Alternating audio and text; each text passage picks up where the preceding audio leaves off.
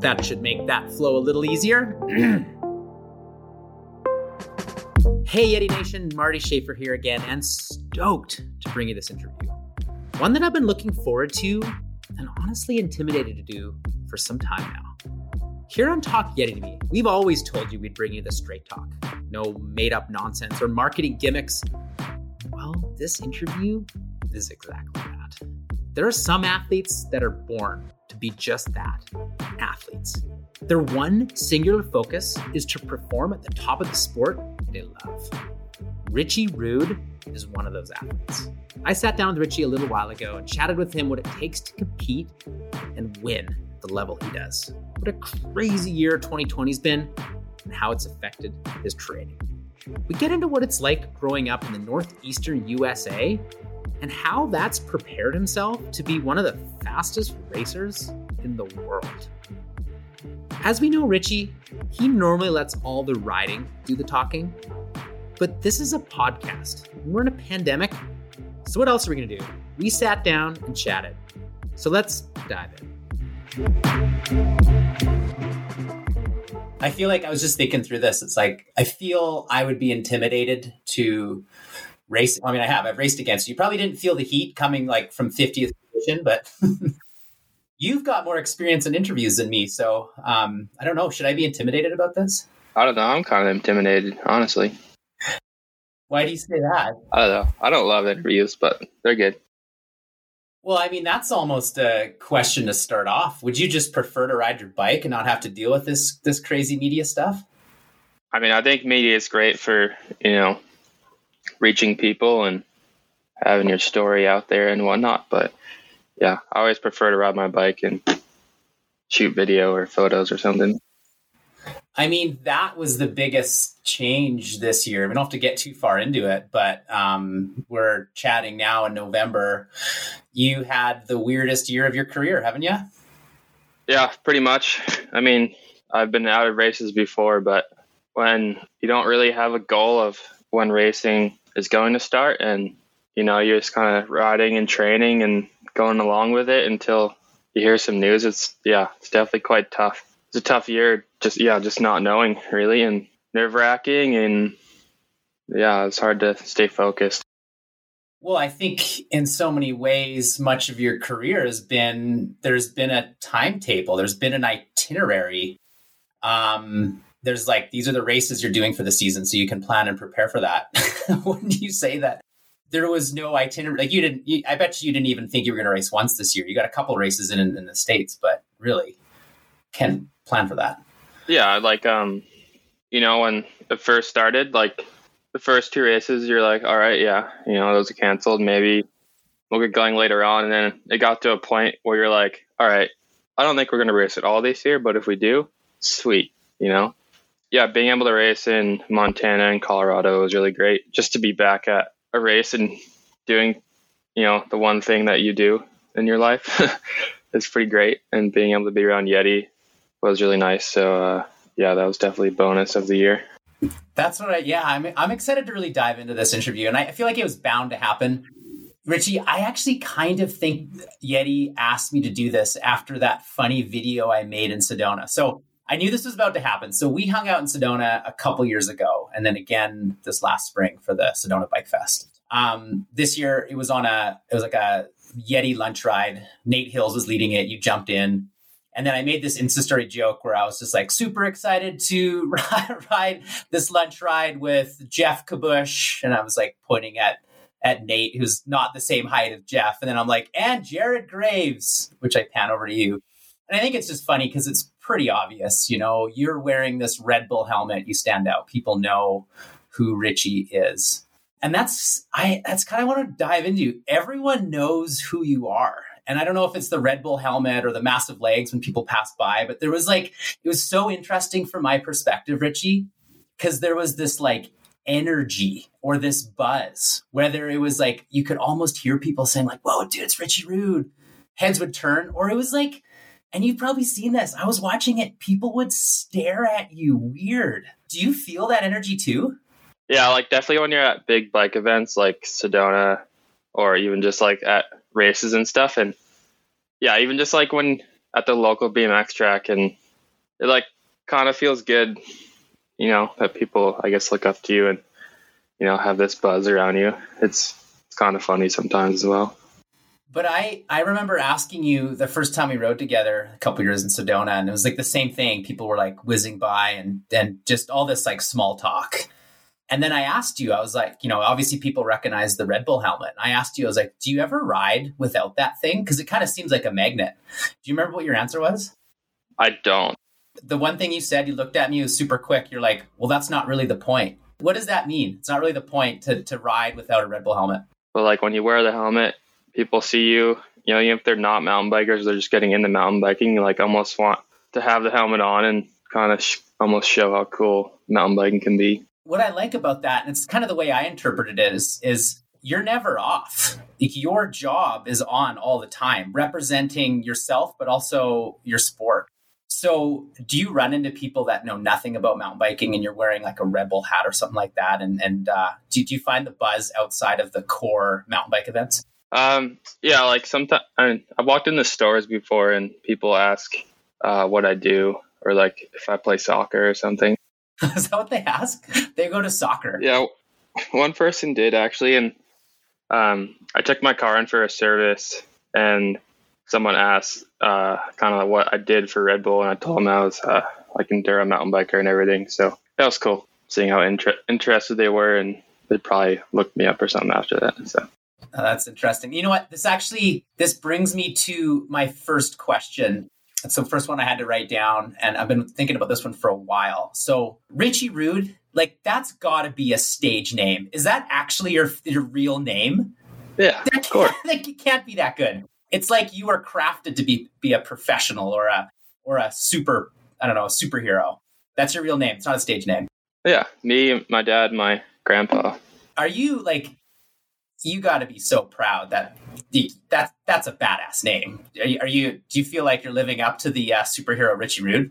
I feel like I'm doing well by it. Yeah. Why I'm asking that is it seems like everyone knows who the racer Richie Rude is, but I wonder how many people truly know who you are as a person. Like they can research you online, or we see people in Sedona. Like who do you think? And you can even answer this like your quarantine pod. How many how many people do you think actually know who, who you truly are, and who are they? Uh, yeah, I mean, of course, like my immediate family and my team, obviously, you know, Damien, Jared, Sean Hughes, all those guys, I think they've gotten to know me over the years. So I think they know truly who I kind of am.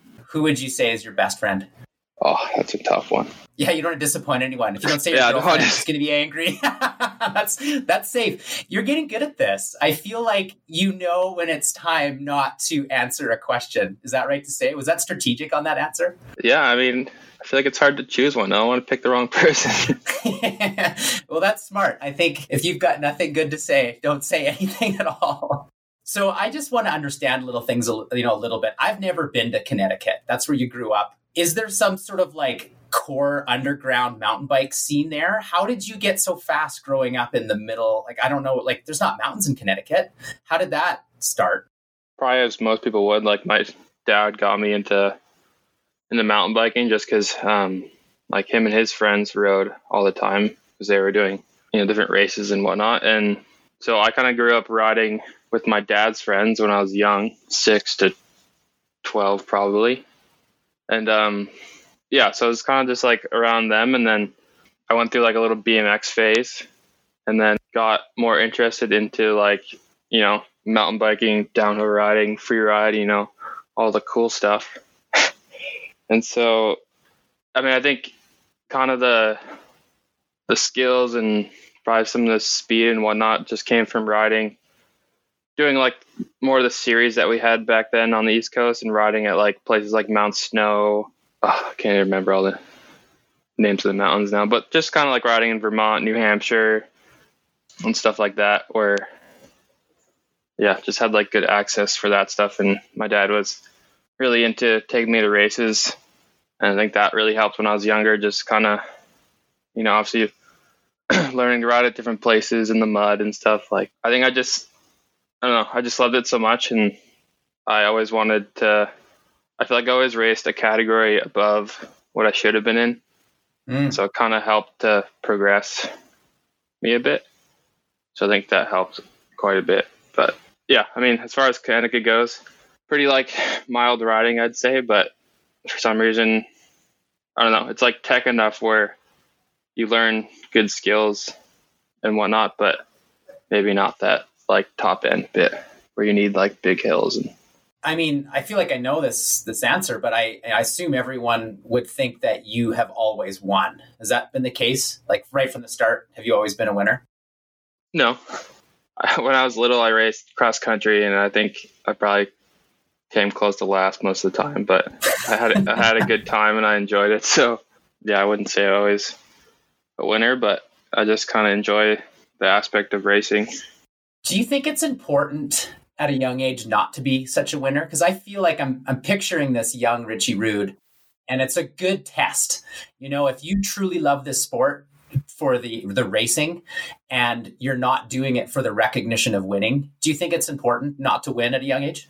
Yeah, I think so, because I don't know, then you learn to be okay with, you know, not being at the top per se. I mean, I think it's good to win and get that feeling of having it kind of pay off for you, but being like in the fight to try and be the quickest person, I think is great. And it's just like, yeah, helps you learn with not being your best on that day, or you know, being a bit slower and then wanting, you know, have that drive to be quicker. So yeah, it definitely helps and takes a bit of your ego away, but I think it's definitely good when you're younger to not always be at the top and challenge yourself a bit. But what about now? How would you summarize what you want to get out of mountain biking and, and your life more than anything?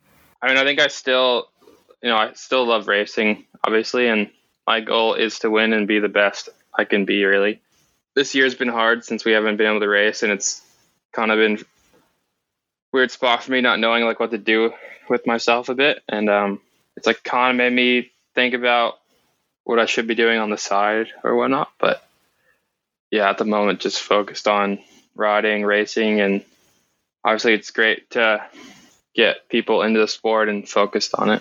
What I know from professional athletes is they, they, you know, their story might be they come from middle of nowhere, U S, but so many, especially Red Bull athletes, move to the hub of whatever sport they do, and then they, you know, big mansion, they they live in that that core community, but you know, whether that's, you know, Whistler, Squamish, that sort of thing. But, you know, Connecticut's not the hub of, of, of the, you know, the crown of, of mountain biking. Why are you at home and not living in Whistler, for example? Part of it was for so many years, I wasn't really home much of the year.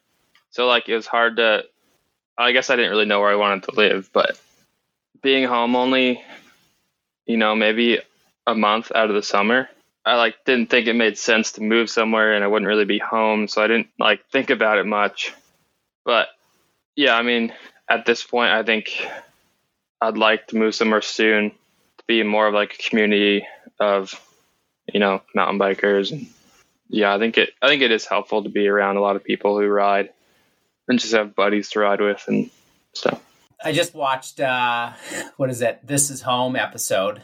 Oh yeah. And There's a there's a interesting quote in there. It says, I think you said, I really like training almost more than racing sometimes. Sometimes I do. I don't know. Just it's fun to just have a routine every day and go out and ride or go out and, you know, hit the gym or something, go to the B M X track. You can always kind of change it up depending how you're feeling, you know, like, you know, you can ride road for a couple of days and go ride the mountain bike for a couple of days, or I think sometimes racing, you can stress yourself out and you know you have to be somewhere, you have to be doing something at this time and this place. So I think then too, I was traveling a lot. So being home was nice where I could just kind of flow and train whenever I wanted to.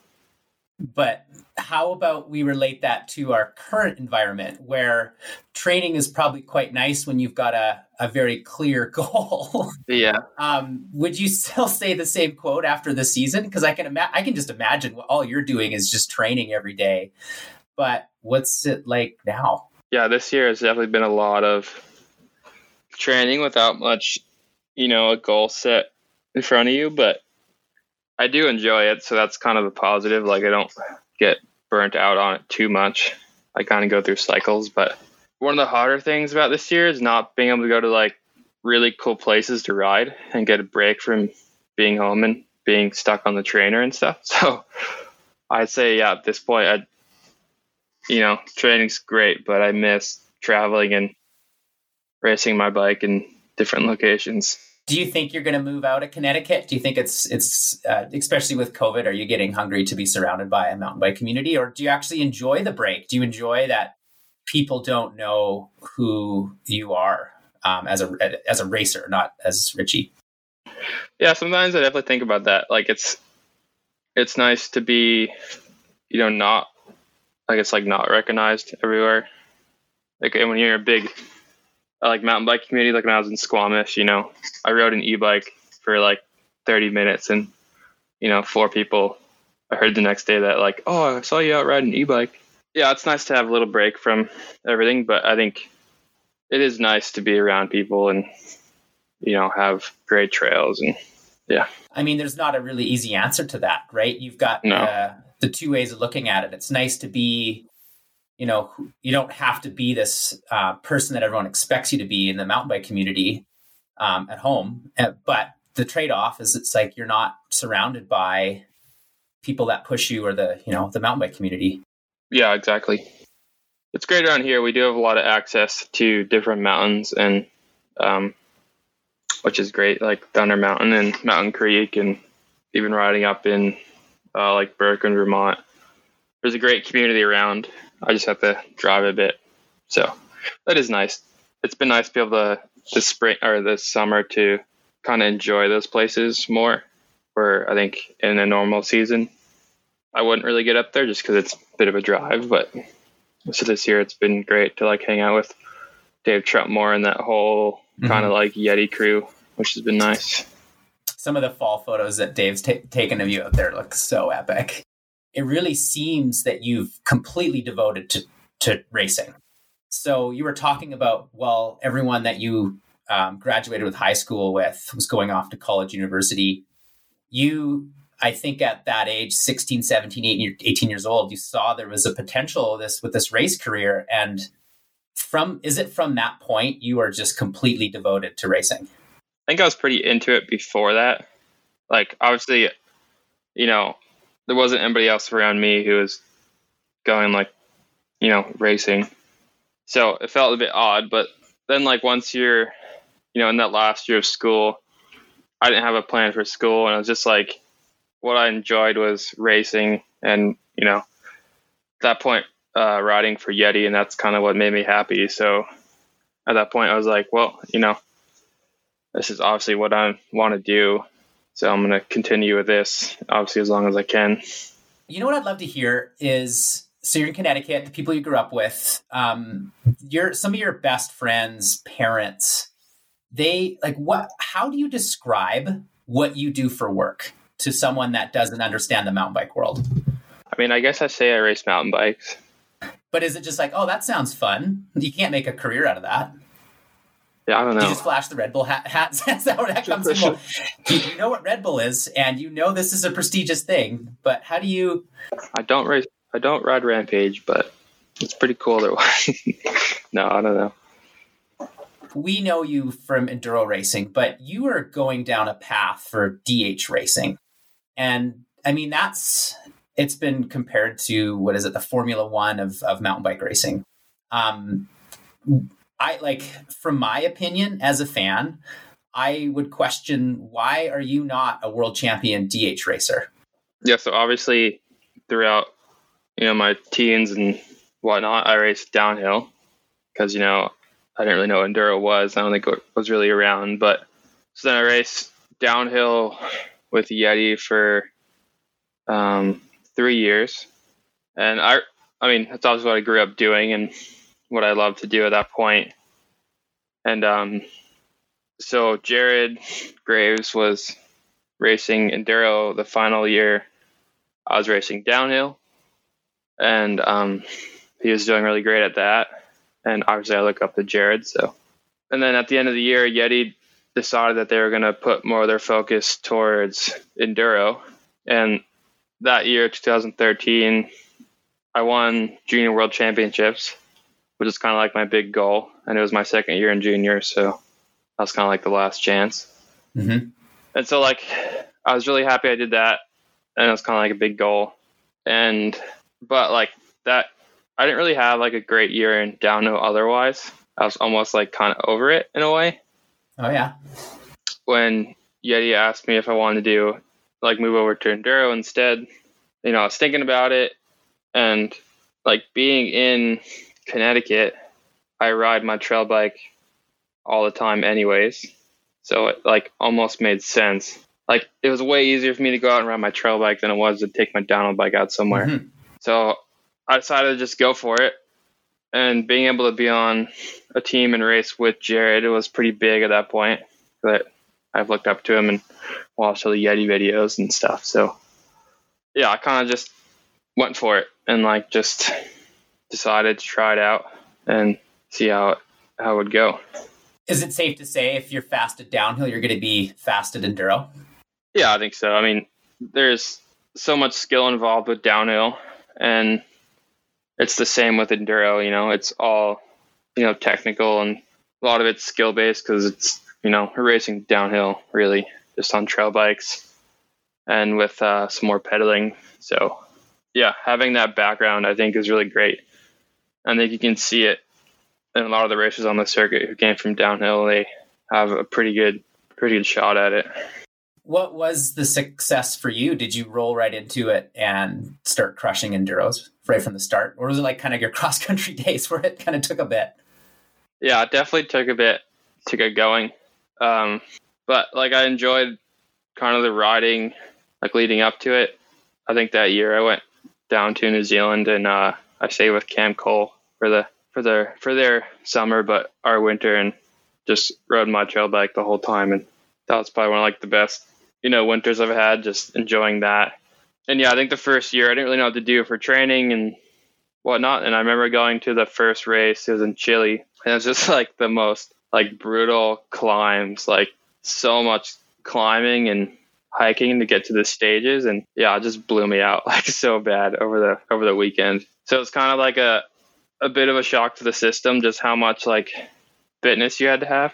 I don't know, I didn't really have like too much pressure on myself per se. Like, like it wasn't too different. Like I was on my trail bike, and you're still like racing downhill almost, you know, because you're you're timed and whatnot. So like the stress of racing didn't really affect me, but as yeah, the pedaling and kind of just the base fitness throughout the weekend was a bit much for me.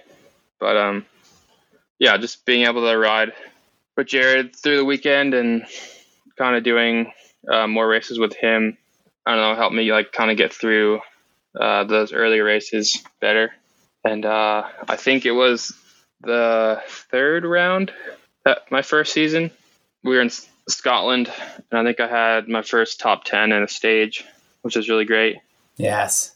So like just adapting to the speed of being on a trail bike was coming around. So that was really confidence inspiring. And uh, that was also the place that I learned that you can't run seven eighty bars for enduro because there's a lot of tight trees you got to get around. And yeah, I think that first year was just kind of like a building year. Like, how difficult was the transition? From what I understand from World Cup racing, well, it makes sense. You're on the same track sometimes year after year. Nothing really changes. Compared to enduro, where E W S, you have one lap, at least you have a GoPro. But how hard is the mental piece of not being able to train and perfectly craft the descent? Because a lot of it is you're you're adapting as you're racing. Is that not correct to say? Yeah, for sure. And the first the first year I raced, I think it was the first two years, we could do as many laps as we wanted to within a time frame. But yeah, now that we only have one lap, you definitely have to like adjust your style in a way that like you kind of just gotta go with the flow almost. And having the GoPros is really nice because you can ride practice, you know, stay at like seventy, eighty percent, kind of like ride the trail as you would, and maybe stop in a few spots and check out lines and stuff. For me, like I try and ride the trail as naturally as possible in a way, like not make it too complicated. Because yeah, like on like downhill, you can't like focus on lines and like be really good with setups and all that kind of stuff. Because I think throughout the weekend when you have, you know, five to eight tracks, it's hard to remember every little thing. And with the GoPro, you know, you do your one sight lap, get the video of it, and then before race day, being able to look over that kind of like over and over again. And it helps to be able to like remember key sections where you don't get to worry about slowing down or being off the brakes. I'm just relating to my own enduro racing where I get to the bottom and I'm just like, I did not nail those lines. But I mean, the level where E W S is at, it, is it safe to say that you have to nail every single run? Or how many mistakes do you have on your race run? To a point, you you kind of have to nail everything, or at least like kind of flow through it the best you can. twenty nineteen, my first race back, like I didn't crash once. And then my second race, I crashed like almost every stage. So it's it's funny because I think you can you can ride to a point where like you ride everything smooth and you're, you know, quick. And then I think you can also overcook it and have little mistakes everywhere. But yeah, I think the main goal is just like riding as smooth as you can and anticipating certain sections and just flowing well. And I think when you overdo it a bit here and there and you start, you know, getting super tired here and not flowing well is when you kind of like lose, lose the momentum. Do you actually like plan your race run out? Do you, do you look at certain points like um, my skill is going to be good at this uphill or the super technical piece, and there's some strategy to, to that? Or are you more just, I am going to get my body down that mountain as fast as I possibly can?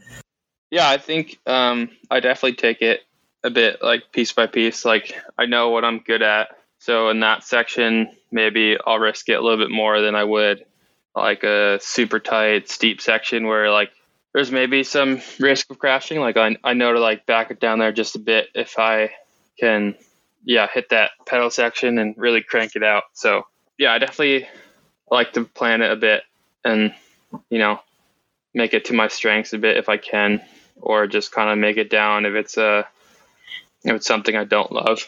I was talking to your coach, Damien Smith, and he was saying one of your biggest strengths is your mental game. And I know what he meant with that, but I also interpret that as I was following down in Sedona, which is like super gnarly, rocky terrain, and you had never been down this one section. I was following you right on your tail, and it's, you know, I was, I wasn't hanging you with for you with very long. You dropped me pretty quick, but I could not believe how you could interpret the terrain. Like I've never riding that trail, gnarliest trail. Most people walk this, and you probably rode it faster than anyone.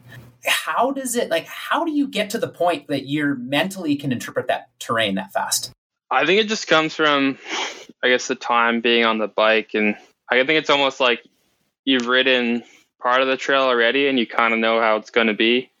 Yeah, it's just kind of just almost just trusting how the trail's built and just going with it.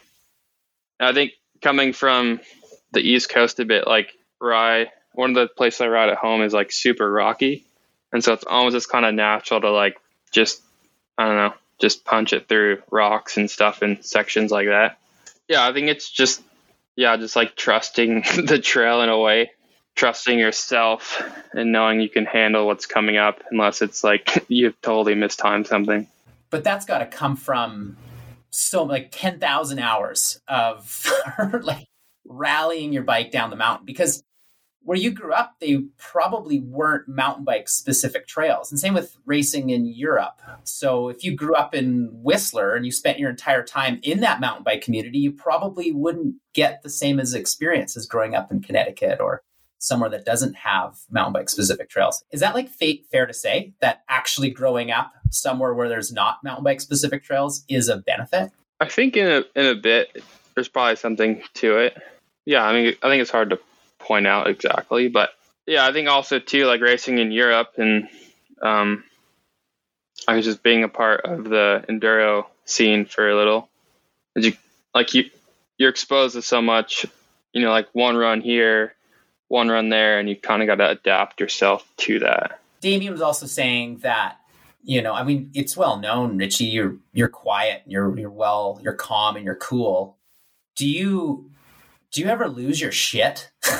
When does that happen? Um, yeah, sometimes. Uh, definitely happens a bit when I'm home on the trainer, you know, get fed up on that thing pretty quickly.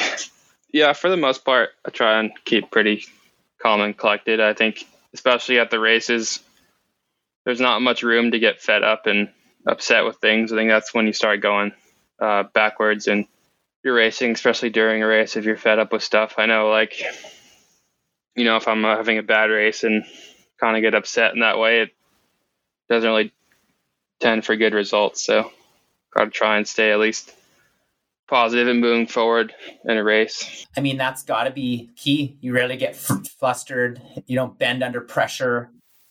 Damien also claims that you're the perfect athlete. You're very focused. You don't socialize, don't party. You are completely dedicated to the task at hand. From my interpretation, that's what it takes to be the best. What would you say? It definitely depends on person to person, but for me, just kind of being focused on what I do and like kind of keeping it fun within, you know, reason, and like just enjoying being on the bike is what works best for me. And I think having too many distractions isn't great, especially if you want to like kind of focus in purely on racing. But I mean, I'm I'm kind of learning here, but is it fair to say your personality, just being quiet, is that your kind of winning advantage? Is that is that the secret sauce? Um, I don't know.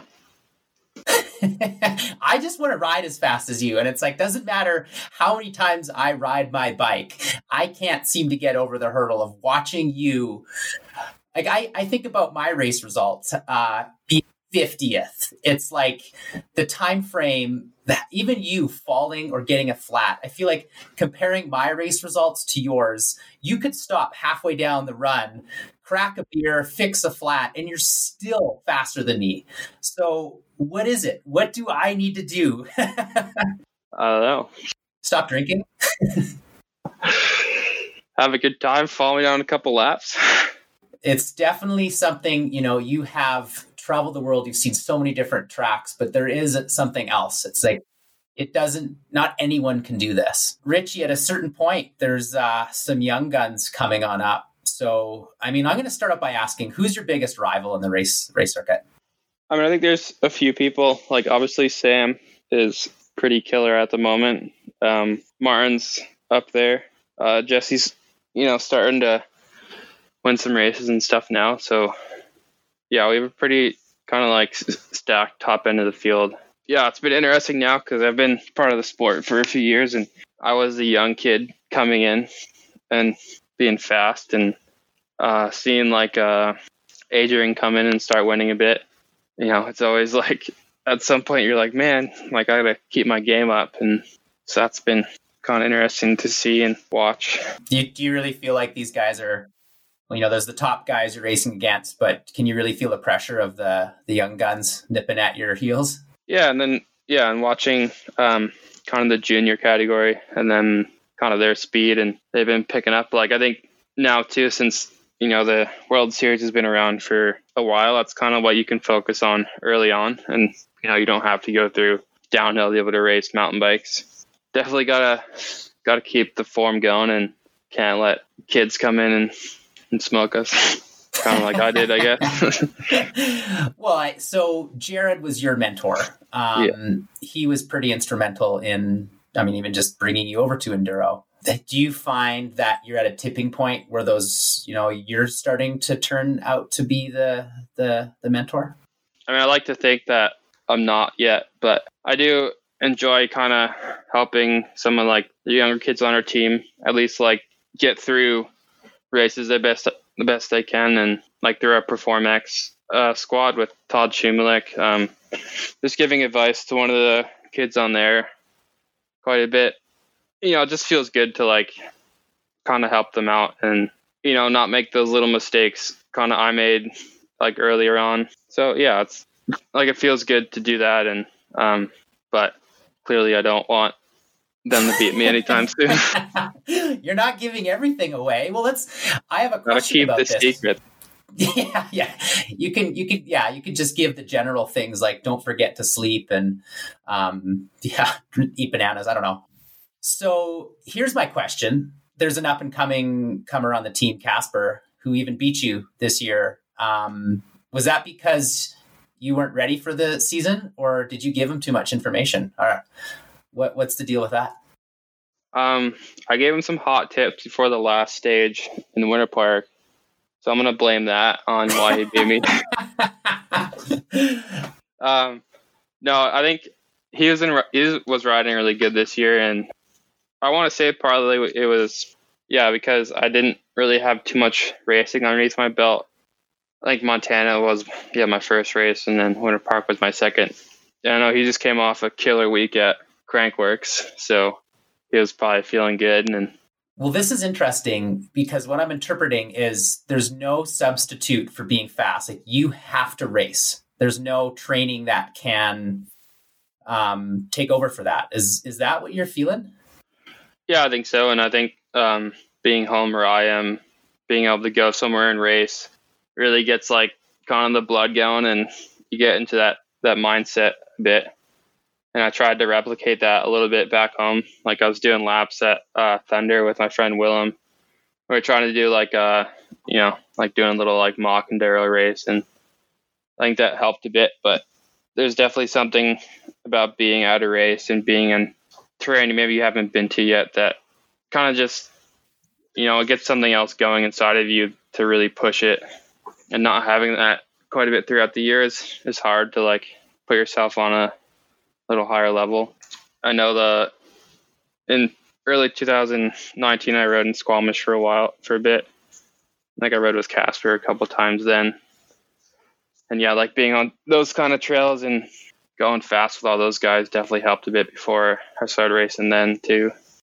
So if you're looking at, you know, what happened in Europe with a couple races, you, you know, as a as an American, you weren't able to fly over there for the final E W S's.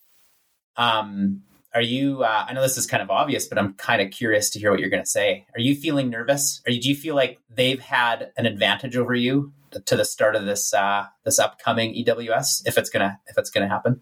I think a little bit. Um, I think just like being at those races, and I think if you did well, I think then you would see some, some benefit from them. Like, you know, there's no way that Jesse went to those races and he won that he's not going to come back like feeling a lot better about himself, and like he definitely should. So yeah, I think like having, you know, those couple races underneath your belt and doing well or just being able to perform, I think also gives you a bit of like motivation for the year coming up, and obviously then like you train for something. I think, you know, being out of it for the year was kind of a bummer, and I think missing those races wasn't ideal, but I mean, you kind of got to look past it because there's nothing you could really do about it. You know, being able to race in Colorado, Montana was great for me. I think it kind of stepped me forward a little bit for the year, and just on some setup stuff and whatnot. And um, I think just for next year, kind of when we have to start ramping things up, we'll just have to, you know, maybe do a little more like race practice beforehand, but trying to stay confident otherwise. It's just got to be mentally so hard. You know, you didn't have a race season. It, it wasn't the typical winning season that you'd have. This next this next step, even throughout this winter, and not even knowing if E W S will run. Um, do you think this is one of the hardest challenges you've had in your career? Yeah, for sure. As athletes, you know, we're here to train and uh, for these races, and like over last winter, not having like having that goal kind of pushed away from you was pretty tough to get through, just because, you know, it's hard to like, you didn't have something to look forward to, and it was, you're kind of wondering, you know, why you're sitting here on the trainer doing what you're doing. But I think for me, sometimes I, you know, I do enjoy that, so that's good. But yeah, it's just like when we're in this situation and we have to wait to see if, you know, races are going on. You know, having racing being such a big part of your career, it's, and you, when you don't have that, it makes you question like what else you could do, because you almost feel like you should be doing something else to give back or, you know, further yourself. So yeah, it's it's tough. So we're looking into next season. We don't know if uh, E W S is going to run. Do you think you do anything? Like, is there anything you're doing different throughout this winter to prepare and kick some ass next year? I think it's just trying to keep it fun at least, or do something. Um, yeah. Uh, not too many plans at the moment, I'd say. How, like, I'm not really getting from you that you are a naturally competitive person. Are, are you?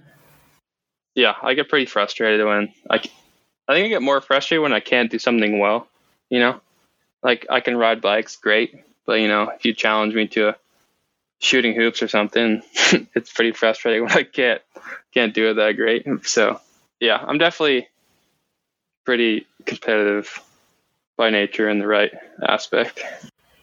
Would you say you challenge yourself to do things that you're uncomfortable with, or do you prefer to focus on what you're good and perf- uh, perfect that craft?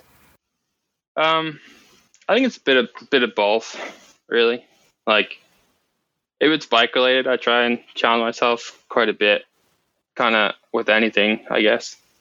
But if it's something like totally different, I'll give it a try, but I won't like go super deep into it, I guess. Well, then that leads me to my last question, and it's a competitive one. So it's been about, you know, this this entire interview. Who do you think won this interview? I mean, I'll give you the... Am I leading right now?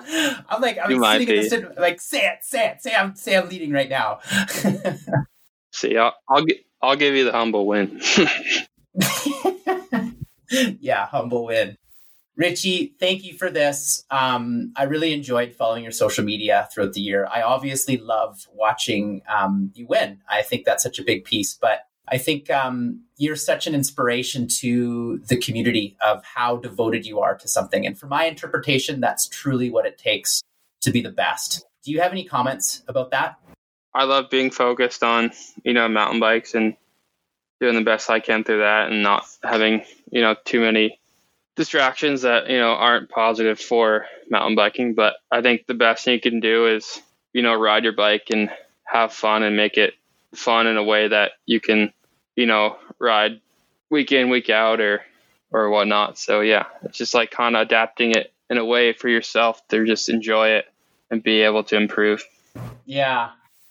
Well, I, I know it sounds like this trainer's kind of a love-hate, but with winter coming up, it sounds like you're going to have some time on that. So for now, just keep training, keep entertaining us. And thanks for everything that you've done for the sport. Yeah, thank you. That's it. We did it. We got him to talk. And now more than ever, I can't wait to see Richie rip up a race course again real soon.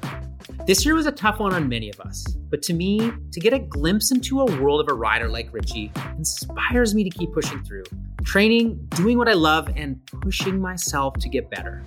Thanks for tuning in, Yeti Nation. Until next time, you know what to do. Be well, be safe, but keep her pet.